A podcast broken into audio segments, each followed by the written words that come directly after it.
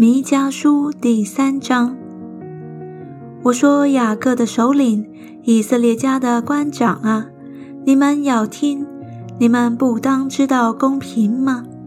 你们恶善好恶，从人身上剥皮，从人骨头上剔肉，吃我民的肉，剥他们的皮，打折他们的骨头，分成筷子，像要下锅，又像腹中的肉。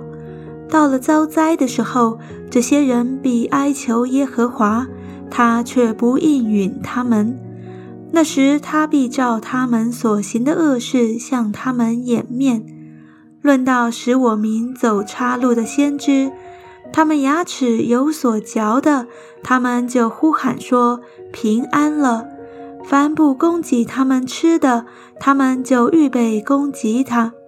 耶和华如此说。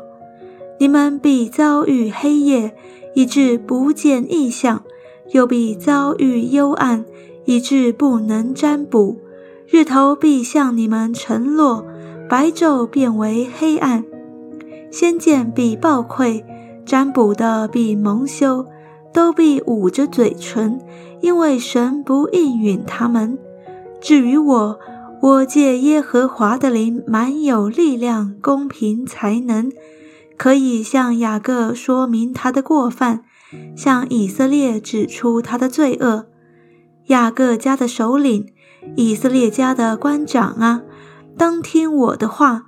你们厌恶公平，在一切事上屈枉正直，以人血建立西安，以罪孽建造耶路撒冷。首领为贿赂行审判，祭司为顾价施训诲。先知为银钱行占卜，他们却依赖耶和华说：“耶和华不是在我们中间吗？灾祸必不临到我们。